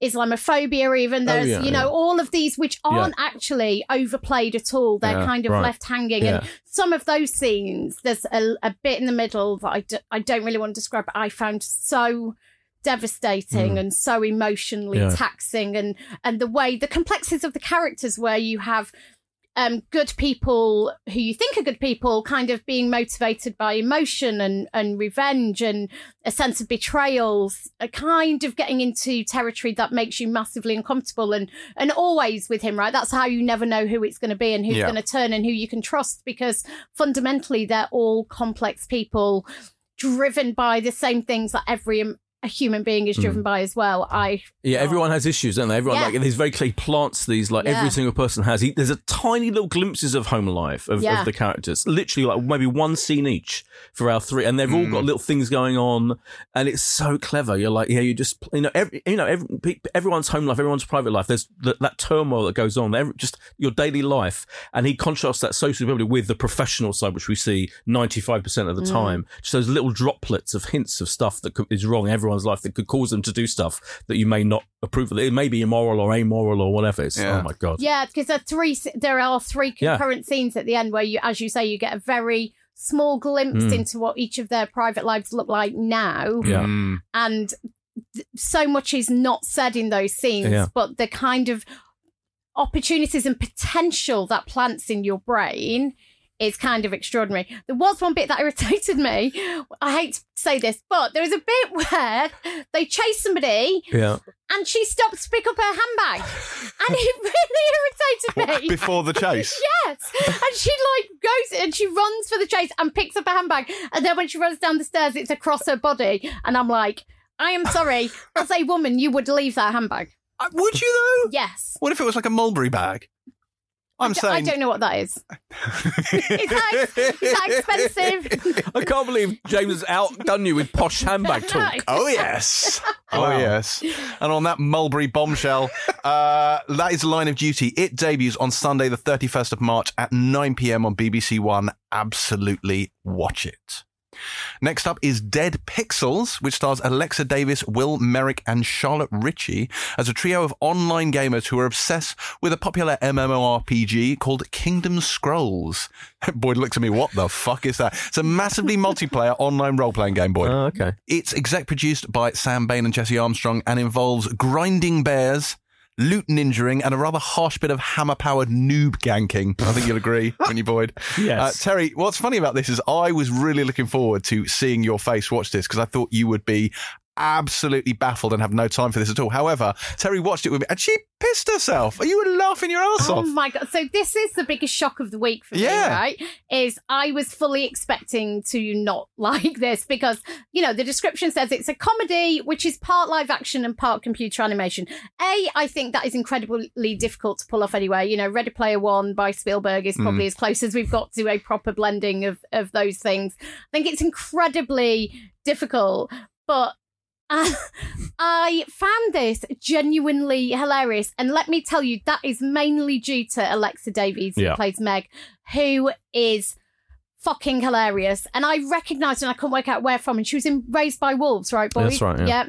I, I wrote down, and I'm going to pick my notebook up here because I was just writing her lines down. And she said the way she talks about sex, the way she talks about like her, it picks up, it opens, and she's on a date playing badminton, and the whole exchange um, she has with her mate on the phone um, about this date. She starts. There's one bit where she says, "Well, I met a guy at like I work. Um, well, when I say I like him, I want to smash my private parts into his like."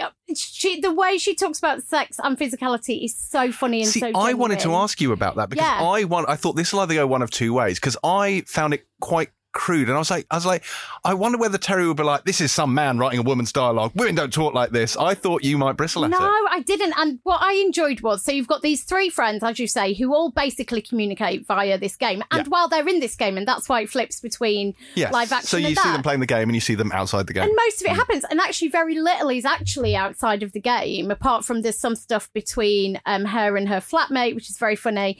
Um, but actually, most of it takes place within this world, and it actually creates a really interesting context.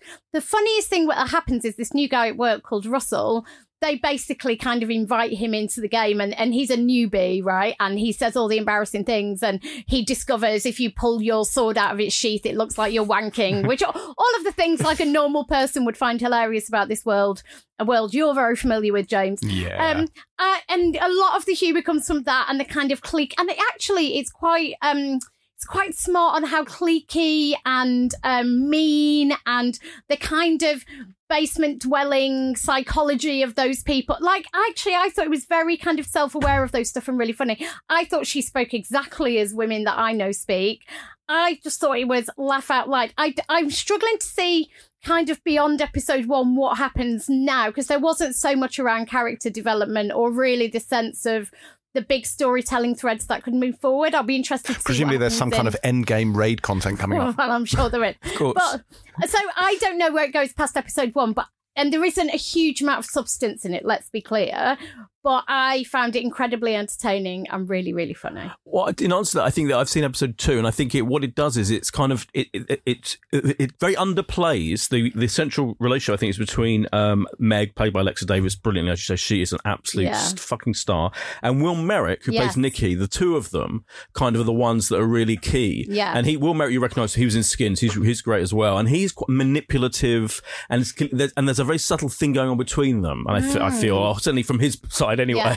And so a lot of it is him trying to get her to not deal with the men that she wants, she's interested Right. in. And this will play out, I think, further as it goes along. Um, and he's, you know, he's completely trying to be on his own and trying to, you know, trying to kind of not even indicate that he has an in- interest necessarily in her. But I think that might develop. And uh, by the way, I think they're putting the whole thing out as a box set on, on, Oh, on all four, so you mm. can see the whole thing, all six episodes in one go. I think John Brown, so John Brown has written this, a man who mm. wrote episodes of Fresh Meat and Peep Show for Sam Bain and Jesse Armstrong. And I think he has an incredible job, hasn't he? And I, I Yeah. think because, as you say, it just feels absolutely authentic. The way they talk, the way she talks, but eh, the way everyone talks as well, and the, the nerdy world of the gaming. I've completely bought that that depiction and how they and just what happens to the poor guy, the newbie, and how they kind of persecute him. I thought it was so clever and smart. I just believed it completely, and uh, and the dialogue and performances are great. I think yeah, it's a really really good show, and I think it kind of shows. I think that that influence. Uh, this is Sam Bain and Jesse Armstrong's production company that's made it, and I think they just know that this is quality, and it's like you know, it's almost like I feel you know the way Peep Show mm. used its gimmick of that mm. subjective camera as a kind of thing to draw you in. I feel this is drawing you in with this idea of the game and seeing the this virtual world and the computer generated stuff, but actually it's about relationships. You know, Yeah. it really and it's a really smart view Yeah. of contemporary relationships, the way Peep Show was back in the day. James, as our resident geek,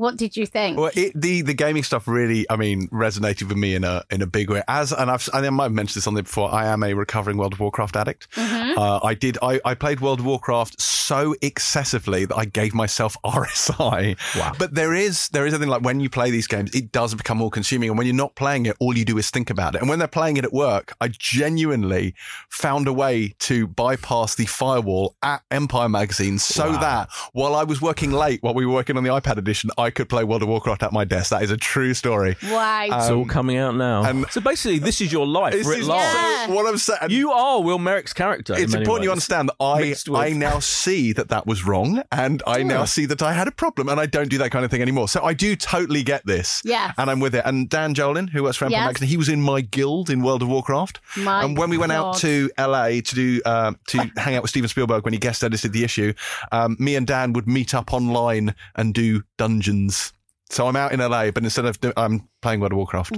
wow. I also had to grind rep with the Netherwing faction. But anyway, so so do you think it was realistic? Yeah, anyway, do you a- think it was a realistic? Complete Yes, weirdo. yes, I Yeah. do. Now, in terms of the actual humour, I, I found it funny, but as you know, for me, it's very hard for me to tell whether something's funny or not. So, but I think the only criticism I had of this is it didn't feel fresh, and the reason it didn't feel fresh for me is this subject matter has been tackled before and tackled very well. So, uh, South Park did this in the Make Love Not Warcraft episode, and a lot of the kind of tropes like grinding stuff, the grind of sort of killing bears and stuff. That's been handled before, but also Felicia Day did a very popular web series called The Guild, which has been around for years, and that is very similar to this. It was a it's a short form because it was a web series, but it is about a group of friends who play a game. They just call it the game. They never name the game. It's basically World of Warcraft because that's what Felicia Day used to play. Uh, and again, it, it's a lot of the similar themes. So it's it felt very reminiscent of that. And I think if I wasn't so familiar with the Guild, I would have thought this was better than I did. But I think this is good. Don't get me wrong. But I also think if people want to check out the Guild, they should because that's very good. Do you think peop most people have seen the guild though? If this is like, me- I mean, my, Yeah, my, I think um, what Terry's saying is no one's seen the No Guild, one's seen apart the from Guild. you. Yeah. Okay. Fair enough. It's just there's even a song. There's This a is E4, don't you? I mean, that's the thing, right? This Yeah. is E4. This is kind of um, maybe not aimed at people like you. yeah. Um, so, so I think I found that kind of I found it refreshing because I'm Yeah. not kind of that familiar with this world or with the people in this world, um, and that's what made me laugh about it. And so, but I, I, what's it called? The Guild. The Guild. Yes. The Guild. Felicia Day. Felicia Day. I may check it out. But also, not just that, but there's actually there's a song she released. Do you want to be my MMO? I think it's called, and it's really, really fucking What funny. does You would- MMO stand uh, massively multiplayer online game. Uh, Wouldn't that be MMOG? You drop the G. So it's MMORPG if you're talking the massive multiplayer online role playing game. So why'd you put uh, the G in there? you then? abbreviate it because MMORPG is quite a mouthful. So But you abbreviate you it to just MMO. drop one of the. Sure, you can, and we do. Mm. Uh, yeah. So anyway, so so we've gone around the houses there, but yes, this is uh, it's very good. I enjoyed it. Uh, I do recommend it. This is Dead Pixels. It starts on Thursday, the twenty eighth of March at nine thirty pm on E4, and as Boyd said, it's been released as a box set, so you can watch them all. Very exciting. Next up, we have season three of The Good Fight, the sequel show to CBS's The Good Wife, which sees the continuing legal wranglings of Christine Baranski's Diane Lockhart, now accompanied by Rose Leslie, Delroy Lindo, and many others. I'm a big fan of this one, um, especially when it goes completely off the rails and goes batshit mental on Flights of Fancy. And this new season certainly has its fair share of that. They have a new regular, which is a weird animated short musical segment, which was nice. Uh, season three kicks off with a Me Too themed episode, uh, where the partners at Reddick, Bozeman, Lockhart discover that the Reddick name might not be all it's cracked up to be. Boyd, you're a you're a die-hard Good Wife fan, aren't you? So you I must be am. delighted to have this back for season three. Yeah, I think it's incredible. Yeah, I'm a huge fan. Um, uh, I think The Good Wife was like the one of the best. mm, It, it- the Good Wife was a network, you know, mainstream primetime show. It ran for seven seasons on American TV. You know, and it was unbelievably subversive and clever and smart and um, just incredibly dealing with politics and the law and and celebrity and everything really. And the and it, and it what and of course the cleverest thing it did was it touched upon what was happening in the world at Yeah, that it's very time. current, very topical. Very current. And this, but this, this is even Yeah. more. Like this is like, um, th- almost like feels like things that are happening right now as we speak on CNN. Absolutely. Um, and Fox News are being commented on by the storylines. Um, there are references to Trump. There's whole there's uh, there's a whole extraordinary thing going on between Felicia and her husband and um and and, and Trump. that I won't Yeah, give away. NRA great little- Gary Cole. Yeah, there's a great twist um, in that first episode about that, and I just love the fact that it is completely and and the Me Too um, story. I thought we dealt with that Very so well interest- done. so interesting, yeah. so intriguing. The opposite of some of the other clumsy, clunky um, depictions of that issue we've had recently. I, I love it. Yeah, it's It's, incredible. it's interesting because it, it's like the good wife. It's like it takes that formula, but it ejects some of the melodrama and doubles down on the very quirky, slightly odd, very self-aware elements that made that so so good. I really like Cush Jumbo in this as Lucca Quinn. She obviously started out in The Good Wife as well, but she's she's coming to her own very much in in this series. Uh, Michael Sheen turns up in this one. He turns up in the second episode uh, as a shall we say very over the top character. Um, there's so much, so much fun. Like she's got like Diane's like started doing Aikido and she's got like a conspiracy nut Aikido sensei. Really smart, really self aware. Uh, yeah, I, I, I really enjoy this. I've been looking forward to it coming back. I won't say it's a better show than The Good Wife, but I do weirdly quite prefer it. I think it's very more fun. Yeah, it's Yeah. just, it is. uh, It's unleashed. Yeah, it's It like is. the creators can can do what they want. They've Yeah. got more freedom to do what they want because it's not an. A, a, a, it's on CBS. Yeah, it's it's on. It's very sweary. Very sweary. Yeah, it's very sweary. It's very so good. it's like a cable. It's like an adult cable version of the Good Wife. Yeah. know? It's good stuff. Uh, and The Good Fight returns on Thursday, the 28th of March at 9 pm on More 4. So do check that out if you are of a mind to. But finally, this week, we have Hannah, which is Amazon's serialized reinterpretation of the Joe Wright film of the same name, which stars Esme Creed Miles in the Saoirse Ronan role as a girl who is raised in a forest by Joel Kinnaman to become a deadly killer assassin before being unleashed on an unsuspecting Mireille Enos and her team of CIA Black Ops ne'er-do-wells. Um, this, I, I really like this, but the thing about this, I'm going to tell you, which is most depressing to me, is that the day I started work at Empire, I interviewed Samantha Morton, and it was a month after she'd given birth to Esme Creed Miles, who is now doing interviews for this show and who I saw earlier this week. Wow. so you liked it? That's my takeaway. That's all I'm giving you. That's my yes, I Um, did. well, it's like it. interesting. Well, for me, Yes. The thing that was quite enjoyable about Hannah the film Mm. was that it was very hyper.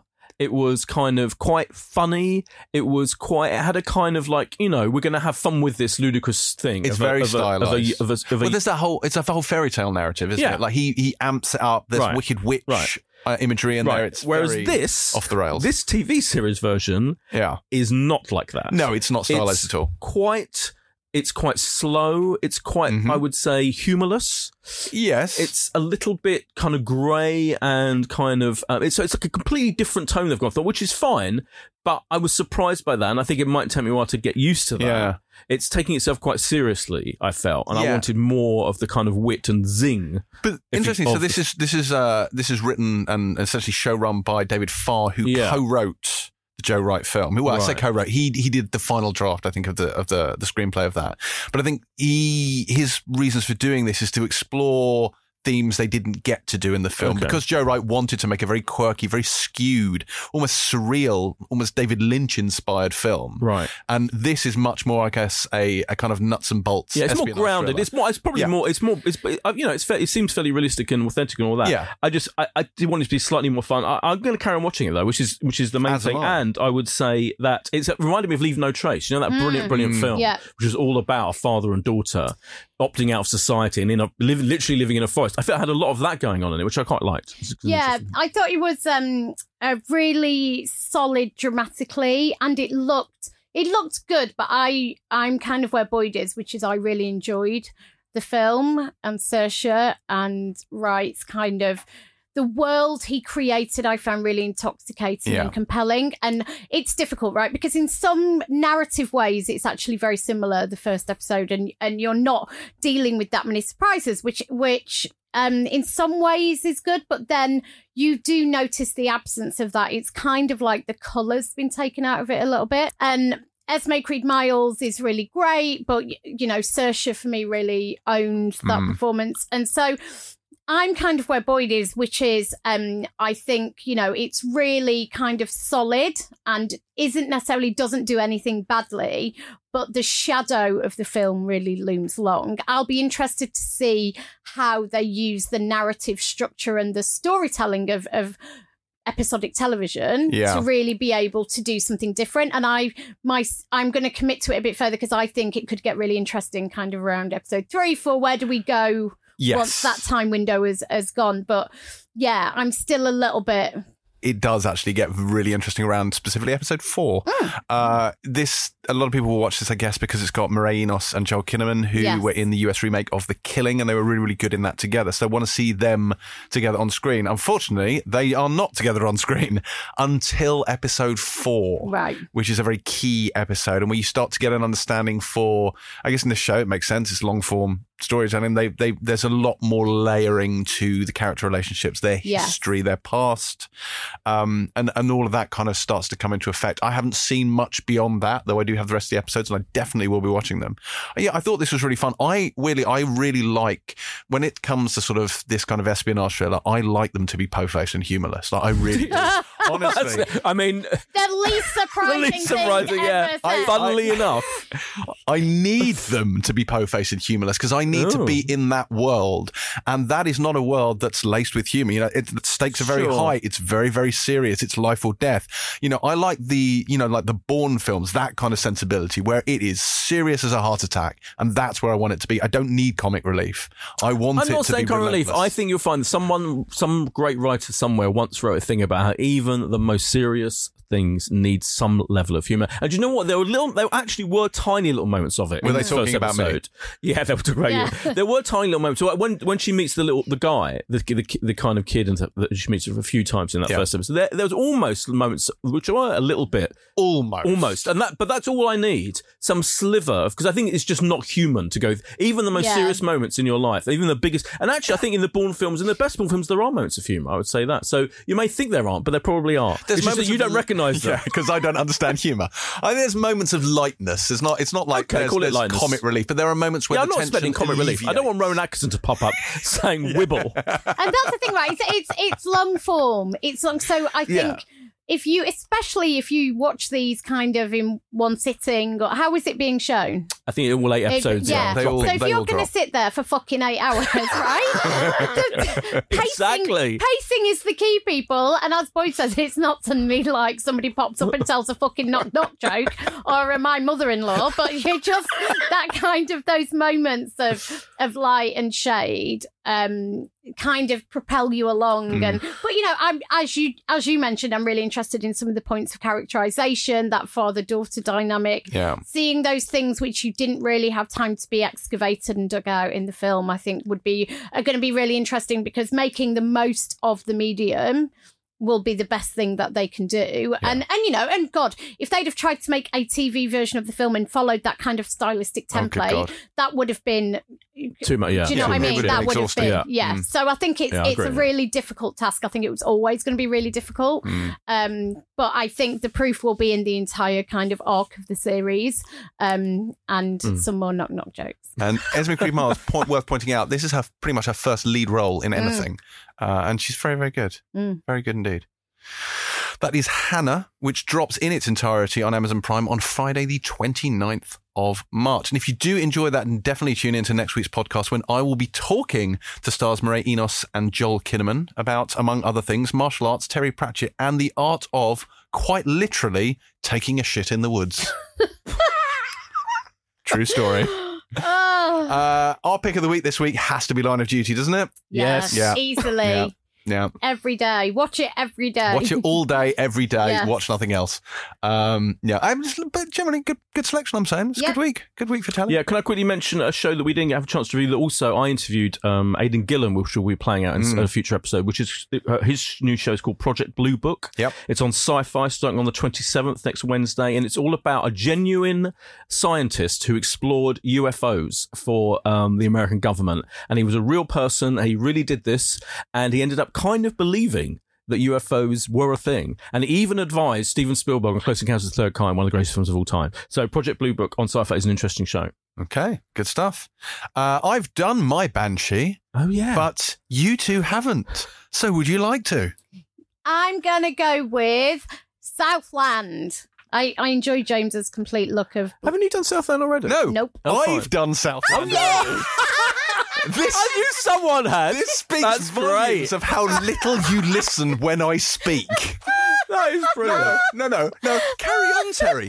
Carry on. Please Southland splain to me. No, I want to hear it. What have you got to say about Southland? Uh, classic. Unbelievable. Sitting there on your laptop, doing your That own good. thing. Oh, James is talking. I've got emails to read. Terry has We've- dissolved we've broken into Terry. a. Uh, we've broken Terry. or she's broken herself. So why I was going to talk about it? yeah. Thank God somebody has at last. Um, uh, blah blah, gritty, most realistic cop show on television. Blah blah, great cast: Benjamin McKenzie, um, Lucy Liu, Regina King. But the creator was worked on NYPD Blue. The producer worked on ER. All of those amazing things come together for some proper storytelling. Watch Southland. But I think James will agree. Yes, yes, Terry. D- Do tell me where can I watch Southland? Tell me. Yeah. If anyone, if anyone else listening to this tends to, you know, tune me out, and it's fully understandable, then you will have just had a new recommendation from Terry. That's Southland, which is available. I think it's on Amazon, but let me check. It's also available in. Well, Oh, you must do have not checked. say, do not say DVD exchange. It fucking is, you know. Of course it is. Oh my god! Um, the complete first season is on Prime Video. There you go. There you go. Boyd, Well- do, do you want to do, I don't know, something else maybe that I've done? You, uh, Hell on Wheels? Rome, perhaps? you should do that show called um, Banshee. Yeah, oh, yes. Tell us about Banshee, There's Boyd. a show called Banshee. I don't know you heard of it. Yeah. No, I was going to. I'm going to mention Teachers.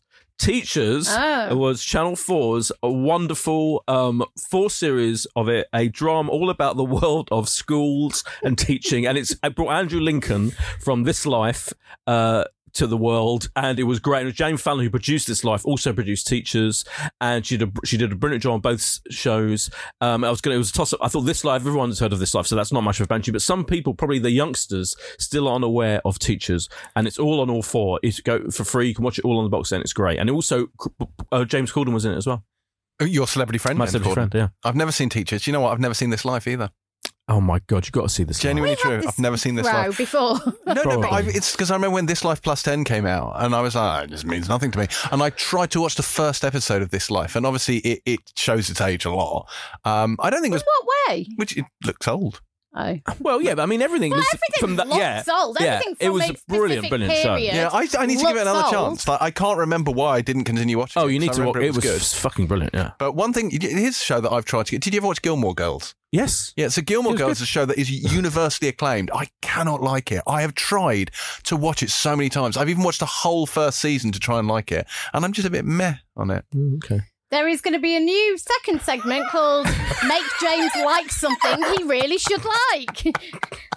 I'm down with that, though we need to find a pun title for it. Make James meh. Oh gosh! Right, I think at that point, for the sake of our one remaining listener, uh, that is it for another Pilot TV podcast. Before we go, however, uh, I'm having a slight mathematical issue that I would like to raise, and it's this: it seems many, many thousands of people have been listening to the podcast, and yet, and I'm eternally grateful for that, and yet a mere 200 or so have popped onto iTunes and left a review. So if you have any downtime this week, please do head over and leave us a five star review and add your comments to those, I don't know, of Lou Diamond Ricketts, who dubs me, and I quote, an insufferable smug bot who ruins the podcast. Thank you, Lou. I love you too. Uh, feel free to add your voice to his, or alternatively to that of Scouse Neil, his words, not mine, who says, Great podcast that covers all areas of TV. James Dyer is great. No idea why he takes so much abuse. I've heard for a Trekkie, he is also a passionate and considerate, yet aloof lover. Okay, thanks, Neil. Uh, that's an interesting conclusion to draw, but I'll, I think that's I'll a quote, isn't it, from somewhere? I Is think that might be an Alan Partridge quote. Is that why I don't understand think it? so, yeah. I- I Okay. think it's a okay. comedy so it's a quote. reference. Yeah, It's a reference. exactly. Okay, good. Uh, so, as well as leaving feedback on our various lovemaking techniques, do feel free to harass us directly on Twitter and Instagram at Terry underscore White or at Terry L. White on Instagram, at Boyd Hilton, at James C. Dyer, and at Pilot TV Mag. We will be back next week when, as I've mentioned, I sit down with Mireille Enos and Joel Kinnaman. And until then, we shall don our balaclavas and strap in for more AC-12 action. Pilot out. Armored cars and tanks and guns came to take away our sons, but every man should stand behind the men behind the wire. Come on, Simon! Armored cars and tanks and guns came to take away our sons, but every man should stand behind Ah, that was grand, Dat. Yeah, that. Mighty. Yeah. Double O fucking bollocks. Oh my god, that was like an advert for the IRA.